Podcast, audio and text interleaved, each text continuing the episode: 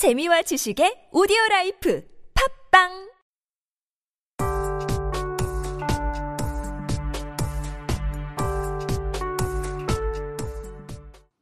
택이 웅이의 세상 쪼개기 19화 3부 문화 쪼개기 코너입니다. 오늘도 문화에 대해서 저희 둘이 이야기를 나누어 볼 텐데요. 오늘은 MC 웅부터 준비한 이야기를 시작하겠습니다. 네, 저는 책을 한 권 소개할까 합니다. 제가 올제 클래식 시리즈를 소개해드린 이후로 꽤 오랜만에 이렇게 책을 소개해 드리는 것 같은데요. 제목은 건축, 음악처럼 듣고 미술처럼 보다입니다. 인문적 건축 이야기라는 부제를 가지고 있기도 합니다. 어, 3부 코너에서는 주로 제가 책을 많이 소개를 해드린 음, 것 같은데요. 네, 어, MC 웅이 오랜만에 이렇게 책을 소개하는 거 보니까 이 책이 좀 기대가 되는데요. 어, 책에 대해서 자세하게 설명 부탁드릴게요. 네, 먼저 제가 이 책을 처음 읽은 거는 군대에 있을 때였어요. 휴가를 나와서 서점에 갔는데 어, 그 자리에서 조금 읽어보다가 아, 이 책은 돈을 주고 사서 여러 번 읽으면 좋겠다. 이런 생각이 들어서 바로 샀어요. 그리고 휴가가 끝나고 부대에 복귀할 때도 이 책을 가지고 들어갔는데 부대 내에서 막 밑줄도 치고 필기도 하면서 정말 열심히 읽었던 것 같아요. 어쨌든 이 책을 통해서 건축이라는 이런 분야에 대한 인식이 많이 변했거든요. 그래서 청취자분들에게 꼭 소개해드리고 싶어서 오늘 이렇게 준비를 했습니다. 아, 그리고 제가 아까 밑줄도 치고 필기도 하면서 읽었다고 했는데, 그러니까 필기 이런 게 필요할 만큼 복잡하거나 어렵지는 않으니까 걱정하지 않으셔도 됩니다. 그냥 제가 그렇게 읽은 거고요. 네네. 네, 330페이지가 넘는 책이라서 그렇게 짧다고 할 수는 없지만, 그래도 어렵지 않게 책장에 술술 넘어가니까 오늘 제 소개 잘 들어주셨으면 좋겠습니다. 어, 저는 좀 스스로 좀 다양한 책을 읽었다고 생각을 하는데, 네. 어, 건축에 대한 책을 읽어본 적은 없는 것 같아요. 지금 음. 기억에. 그래서 좀 기대가 되는데, 책 내용도 그러면 간략하게 소개를 해 주시죠. 네, 알겠습니다. 건축 음악처럼 듣고 미술처럼 보다의 내용을 설명해 드리기 전에 먼저 책의 시작하는 말에 있는 내용을 짧게 요약해 보겠습니다. 잘 들어주세요. 저 건물은 멋있는 겁니까? 건축을 하는 이들은 이런 질문을 가끔 받는다. 이 책은 이런 질문에 대답하기 위해 쓰여졌다.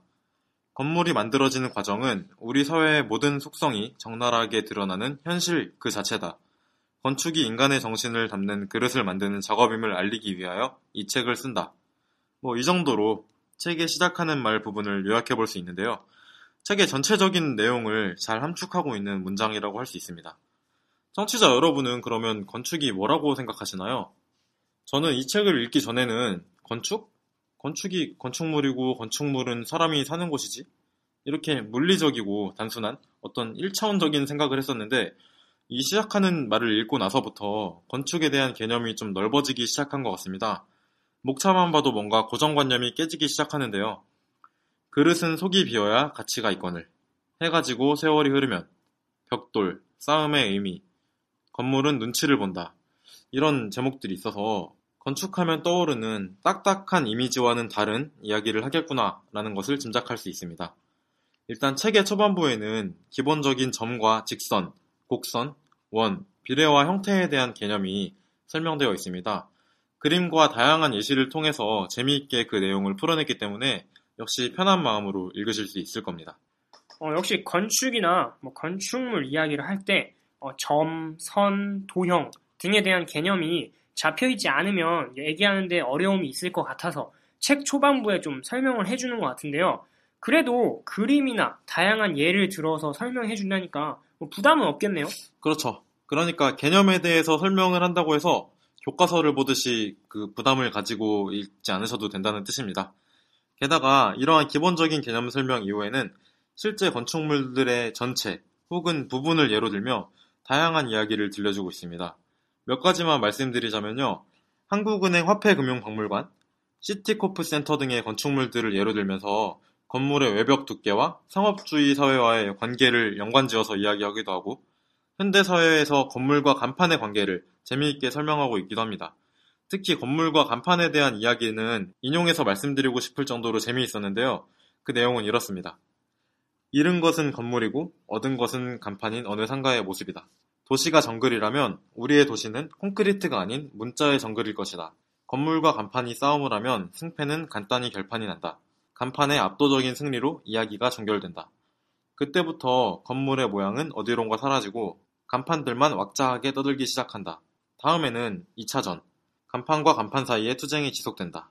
이렇게 이런 내용이 있고요. 그리고 이후에 저자는 톨스토이의 소설인 부활의 한 대목을 인용하면서 우리 도시의 간판과 건물의 공존에 대한 이야기를 하기 시작합니다. 단순히 건축에 대한 개념과 설명에서 그치는 게 아니라 이렇게 한 번 더 생각해보는 계기를 제공하고 있다고 할 수 있겠죠? 그리고 책의 후반부에서 시작하는 말에 있었던 저 건물은 멋있는 겁니까? 라는 질문이 다시 등장합니다. 개인적으로 저는 이 대목이 진짜 압권이라고 생각하는데요. 책 제목을 그대로 반영하고 있는 부분입니다. 조금 길게 인용하자면 여기에는 이렇게 적혀 있습니다. 이 질문은 잘못된 것이다. 잘못되어 있지 않다면 위험하다. 우선 이 질문의 대답은 질문자 스스로 하여야 하기 때문이다. 자신의 두 눈으로 보아야 한다. 대상의 감상과 판단은 스스로 하여야 한다. 그 판단의 기준을 마련하기 위한 받침이 지루하게 이 책에서 서술된 것이다. 피카소의 그림은 아름다운가? 게르니카에는 아름다운 소녀가 들어있지 않다. 거친 호흡과 짓누르는 고통이 들어있다. 베토벤의 음악은 아름다운가? 합창 교향곡에는 흥겨운 춤곡이 들어있지 않다. 밀어붙이는 힘과 터져나갈 듯한 긴장으로 가득 차 있다. 건물의 가치는 멋있다고 표현될 수 있는 것 너머에 있다. 건축은 우리의 가치관을 우리의 사고 구조를 우리가 사는 방법을 통하여 보여주는 인간 정신의 표현이다. 어, MC 웅이 이 대목을 왜 압권이라고 뽑았는지 조금 감이 오는데요. 뭔가 문장이 화려한 수사법 같은 것을 사용하진 않았지만 굉장히 내용이 심오하고 어, 뭐랄까요. 저의 건축에 대한 가치관? 뭐 이런 것들을 좀 돌이켜 보게 음, 하네요. 어, 그런가요? MC택처럼 아마 지금 방송을 들으시는 분들도 뭔가 약간 울림을 받은 분이 계시리라고 생각하는데요. 정말 많은 분들이 꼭 읽어보셨으면 좋겠습니다. 개인적으로 이 책을 읽기 전에는 건축에 대해서 그렇게 깊이 생각해 본 적이 없었어요. 그런데 이게 건축이라는 게 알면 알수록 재미있는 분야더라고요. 물론 전문적인 부분까지 공부하지 않아서 마냥 재밌다고 느끼는 걸 수도 있지만 교양적인 면에서 정말 많은 도움이 되지 않을까 싶어요. 그리고 이 책을 다 읽고 난 후에 이 책에 나오는 건물들을 보거나 아니면 그냥 건물들을 바라보더라도 좀 평소와는 다르게 보이는 그런 재미도 있었고요. 이런 게 교양이 아닐까 싶은데, 네네. 네, 아무튼 건축이라는 새로운 분야에 흥미를 느낄 수 있게 된 계기가 된 책이라서 많은 분들과 함께 공유하고 싶습니다. 음, 아, 그리고 마지막으로 이 책을 쓰신 서현 교수님의 인터뷰와 블로그도 정말 강력하게 추천하고 싶습니다.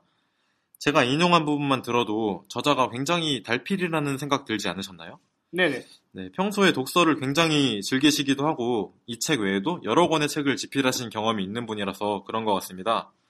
서현 교수님의 블로그에 가보면 다양한 분야의 책에 대한 서평들과 이분의 생각이 업로드되어 있는데 좋은 내용들이 굉장히 많기 때문에 추후 페이스북 페이지를 통해서 이 서현 교수님의 블로그 주소와 인터뷰도 올려드리도록 하겠습니다. 제가 준비한 내용은 여기까지입니다. 네, MC 융의 이야기 잘 들었고요. MC 융의 이야기를 들으니까 어, 책이 단순히 지식 함양을 위한 그리고 정보 수집을 위한 수단이 될 수도 있지만 한 권의 책이 의외로 어떤 사람의 관심 분야나 취미를 바꾸기도 한다는 것을 좀 다시 한번 느끼게 되네요. 네. 어, 저도 이 책은 꼭 읽어보도록 하겠습니다. 그럼 MC 융의 이야기는 여기에서 마치고 이제 제가 준비한 이야기를 시작하도록 하겠습니다. 어, 저는 오늘 웹툰 한 편을 소개해 드리려고 합니다. 어, 제가 예전 방송에서 소개했던 항해라는 웹툰과 송곳 이 두 작품 뭐 어떻게 재밌게 보셨는지 음. 모르겠습니다. 항해 그리고 송곳이 다소 남성적인 느낌의 웹툰이었다면 오늘은 약간 여성들이 좋아할 만한 좀 여성성이 짙은 웹툰을 한 편 준비했습니다.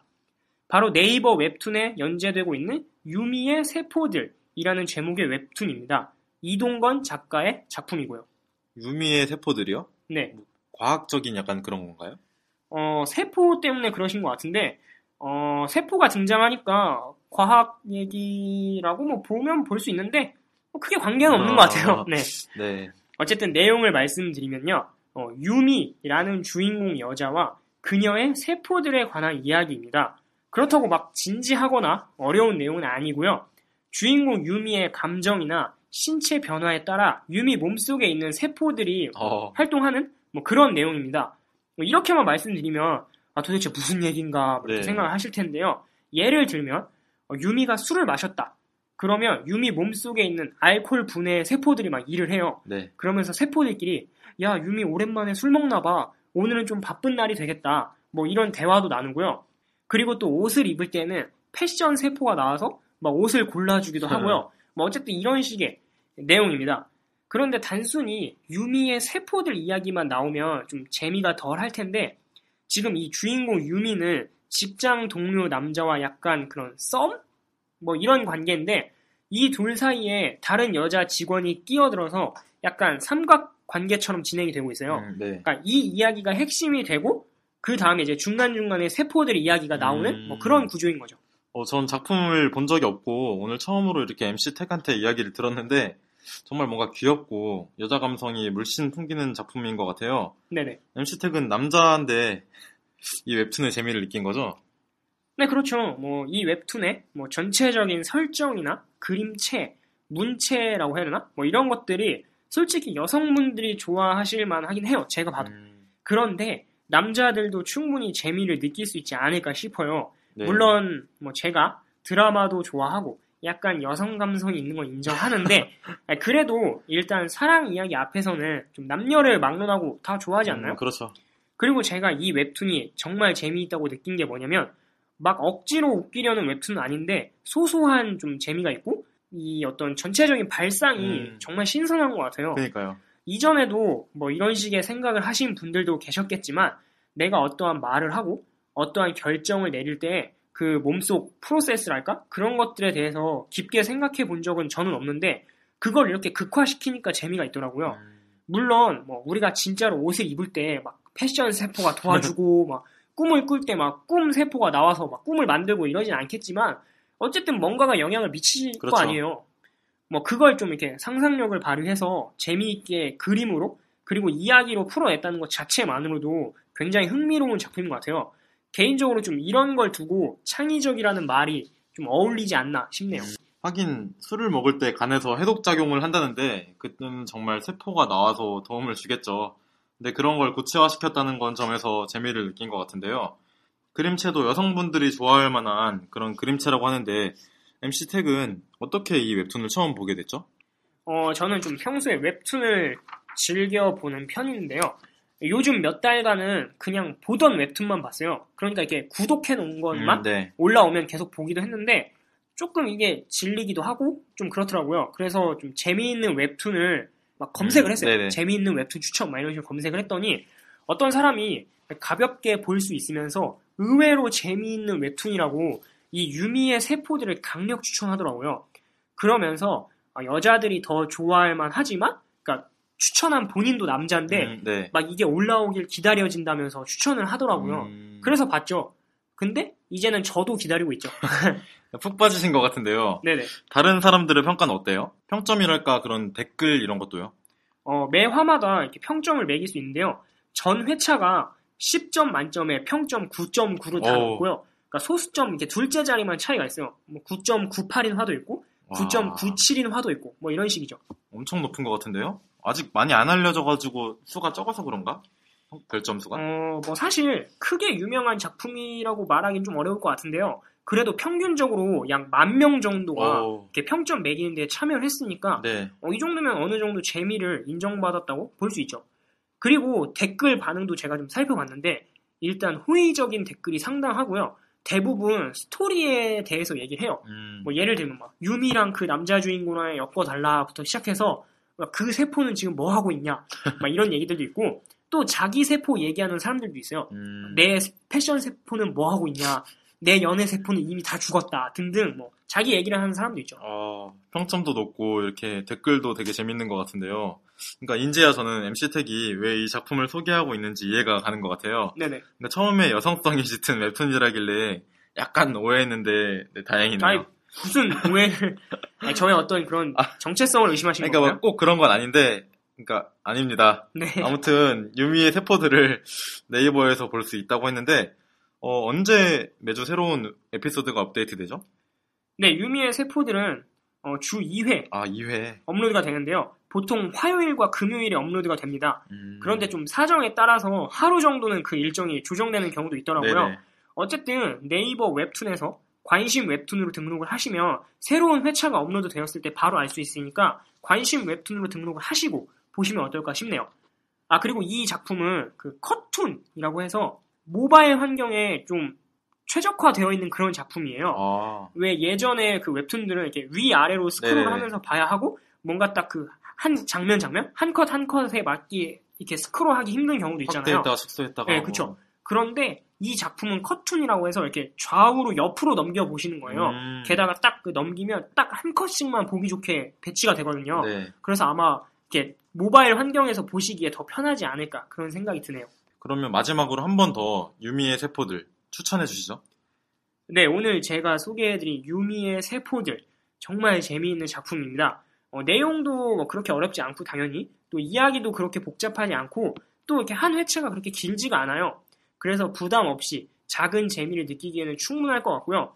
게다가 일주일에 두 편씩 업로드가 되니까 좀 기다림에 음. 지칠 필요도 없으니까 꼭 유미의 세포들 보셨으면 좋겠습니다.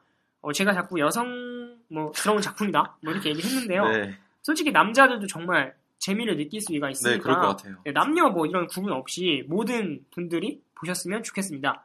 그럼 제가 준비한 이야기를 여기서 마치겠습니다. 네, MC택 준비한 이야기 잘 들었습니다. 저도 시간이 된다면 한번 봐야겠네요. 그러면 제가 준비한 이야기와 MC택의 이야기까지 다 들어봤으니까 이제 우리 방송 3부 코너를 맞춰야 할 것 같아요. 그리고 이번 19화 방송도 함께 맞춰야겠죠? 네, 오늘도 약 1시간 뭐 한 반 정도를 숨가쁘게 달려온 것 같은데요. 오늘 방송 어땠어요? 어, 저는 준비한 만큼 좀 녹음이 오늘 좀 잘 된 것 같아서 좀 뿌듯하고요. 항상 생각하는 건데 오늘도 저희 방송이 여러분한테 되게 유익했으면 좋겠습니다. 재미와 정보 전달, 이 두 가지를 모두 만족하는 19화 방송이 되었으면 하는 바람이 있습니다. MC택은 어땠어요? 저도 뭐 오늘 이야기 많이 한 것 같아서 만족하고요. 특히 자유학기제라는 것에 대해서 뭐 대충 개념은 알고 있었지만 어, 방송을 준비하면서 그것에 대해서 더 많은 것을 알게 되었어요. 그 점이 제게 큰 도움이 될 것 같고요. 부디 청취자분들도 저희 2부 코너를 통해서 자유학기제를 이해하는 데 조금이나마 도움이 되었으면 합니다. 네, 저도 MC택과 같은 이유로 2부 코너가 좀 기억에 많이 남을 것 같고요. 마지막으로 오늘 방송 끝까지 들어주신 분들에게 감사의 말씀 전해드리고 싶습니다. 오늘 방송에 대해 하고 싶은 말이 있으시거나 의견 있으신 분들은 저희 방송 팟빵 게시판이나 페이스북 페이지에 댓글 남겨주시면 저희가 참고하겠습니다. 아, 그리고 저희가 다음 주에 20화 방송을 진행하고 그 다음 주죠. 그 다음 주에 이제 특별판 2탄을 녹음할 예정입니다. 그러니까 아마 2주 뒤면 태기웅의 세상 쪼개기 특별판 2화를 이제 뭐 들으실 수 있을 텐데요. 이번 2탄에서는 어떠한 것을 할지 이렇게 좀 정확하게 지금 오픈하기는 조금 어렵지만요. 요즘 대세가 된 먹방, 쿡방처럼 음식과 관련된 이야기를 하려고 합니다. 사실 이번 특별판에는 지난번 1화 그 그녀 사냥 때처럼 뭐 여러분들의 사연이 뭐 크게 필요하진 않습니다. 하지만 혹시 뭐 나만이 알고 있는 맛집이라든지 정말 숨겨진 뭐 보석 같은 식당 혹은 뭐 간단하지만 정말 맛있는 뭐 획기적인 레시피 이런 것들이 있다면은 저희 이메일 주소로 보내주시면요 어, 저희가 방송을 만드는데 참고하도록 하겠습니다. 어, 이메일 주소를 제가 그 팟빵 게시판 그리고 페이스북 페이지에 올려드릴 텐데요. 그래도 제가 한번 또 여기서 방송에서 언급을 네네. 해드릴게요. T A E G I U N G I 네이버닷컴입니다. 그러니까 이렇게 네, 태기 웅이를 이렇게 들리는 대로 쓰시면. 되거든요. 네, 태기 웅이 네이버닷컴입니다. 이곳으로 어, 보내주시면 저희가 방송을 만드는데 참고하도록 하겠습니다. 네, 여러분들께 정규판과는 다른 색다른 재미를 선사하기 위해서 특별판에 대한 회의를 오랫동안 진행했고요. 지금도 꾸준히 수정하고 보완하고 있으니까 특별판 2탄도 많은 기대와 성원 부탁드리겠습니다. 네, 끝으로 한 주 동안 청취자분들에게 좋은 일만 가득하셨으면 좋겠고요. 저희는 또 20화 방송을 위해 열심히 준비하도록 하겠습니다. 그럼 태기 웅이의 세상 쪼개기 19화 방송을 마치겠습니다. 다음 주에도 저희는 세상을 쪼개보겠습니다. 태기, 웅이의 세상 쪼개기 감사합니다.